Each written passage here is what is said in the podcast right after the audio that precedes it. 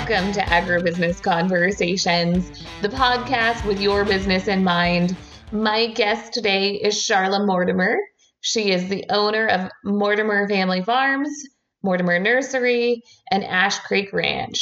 She ranches, farms, and runs the nursery with her husband Gary in the Prescott area here in Arizona.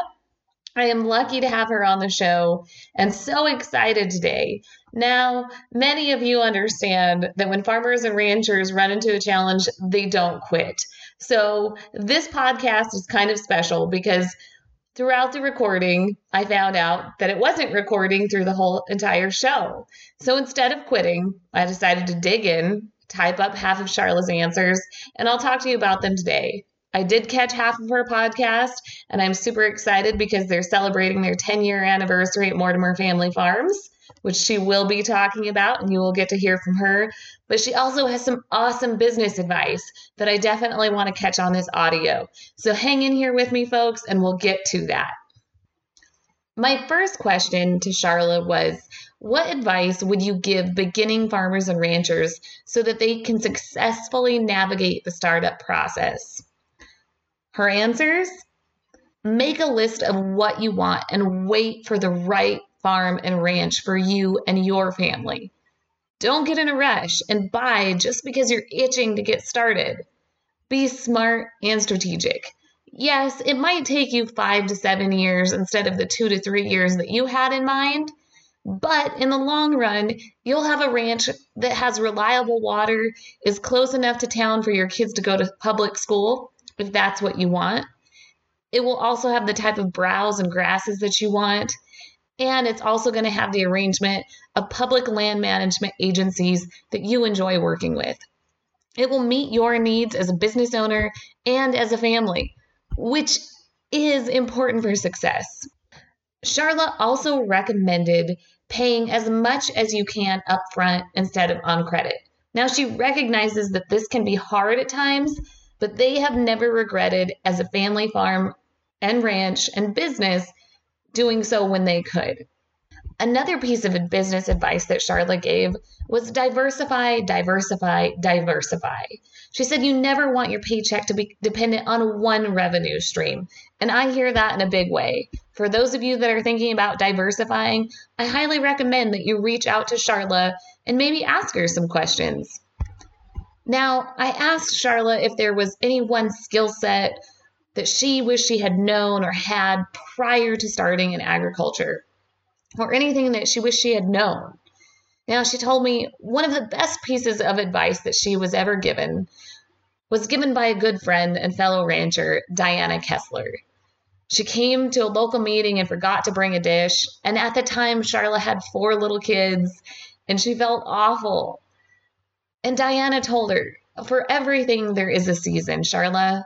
Right now, your season is taking care of those little kids. She never forgot those words, and she really needed to hear that at that time.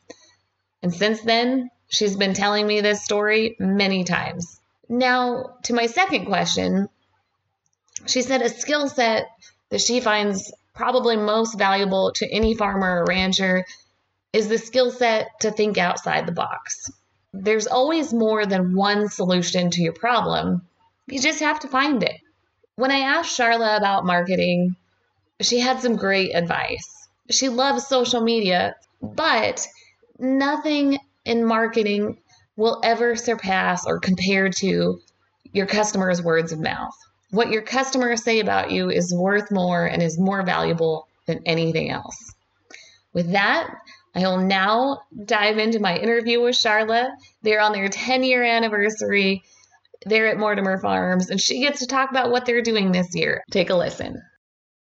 Our 10th year, it's exciting. I can't believe how quick it's happened. I feel like we just took over the farm and just started working out there. So it's been interesting to see how fast the years go by. But this is going to be a great year for us. We're excited about all the different products that we're growing. We've gotten really big into the U-pick, just letting people come out and experience the farm and find those vegetables for themselves and be able to go out and actually pick it and experience that um, that part of our agricultural industry. So it's been a ton of fun. But we've got lots of events this year, everything from Easter to a garlic festival to sweet corn festival, blackberries and strawberry events, as well as harvesting on a daily basis. And then pumpkins, we'll wrap it up with our big pumpkin season in October. So it's going to be a great year. We're really excited about it. The strawberries and blackberries are just have been phenomenal. People have been really, that's been our one of our newer crops. We have had the strawberries for three years and the blackberries. This will be our actually, I guess this will be our fourth year for strawberries and our third year for blackberries. And it's been going really well, and we're excited to have those products available for people to come out. And, you know, there's nothing better than a nice fresh strawberry right off the vine. Oh man, I love it.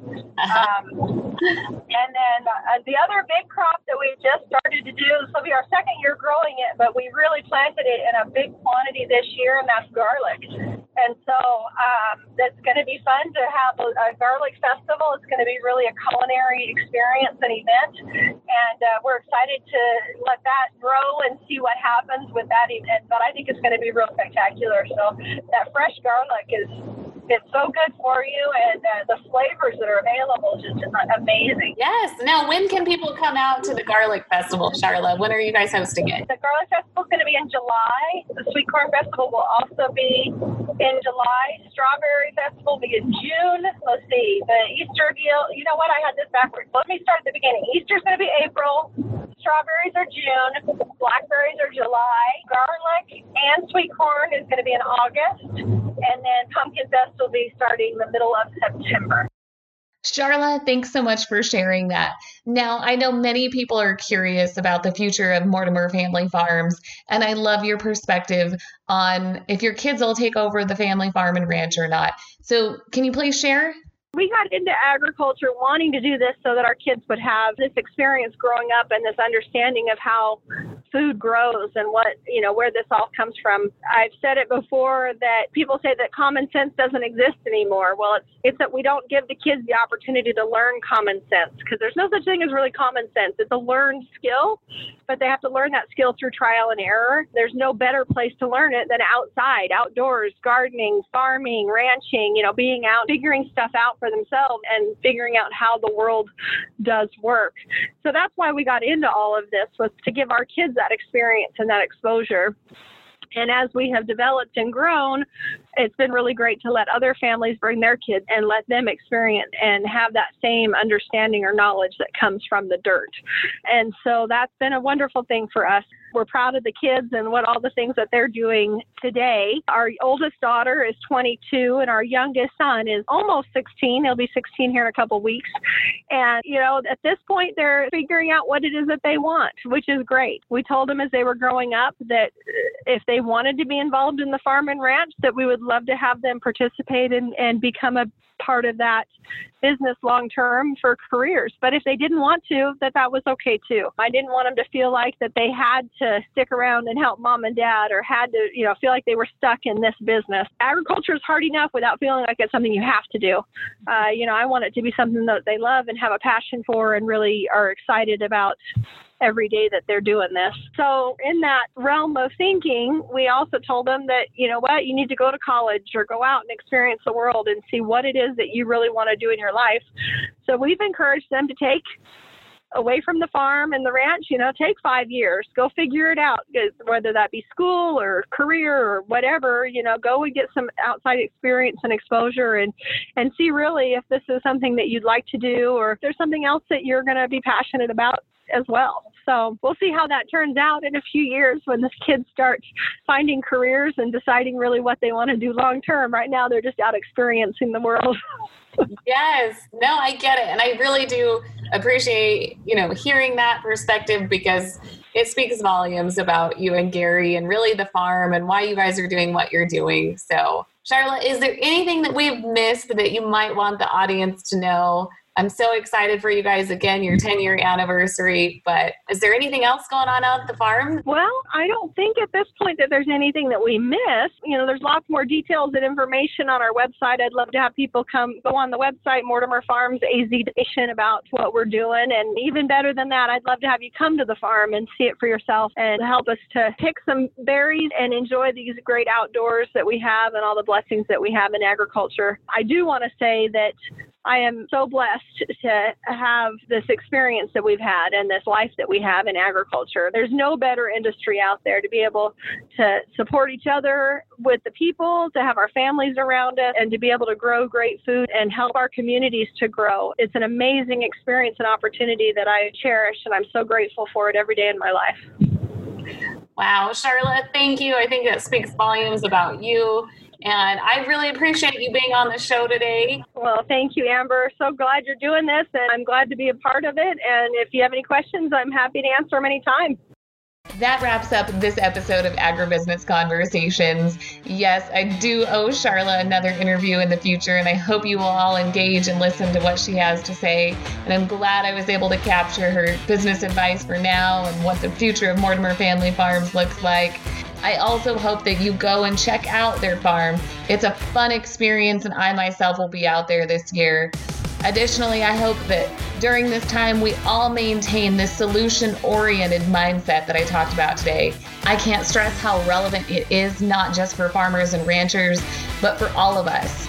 So, with that said, please take care of yourselves. Please take care of your families. Let's make the best of a tough situation. All my best from your host, Amber Morin.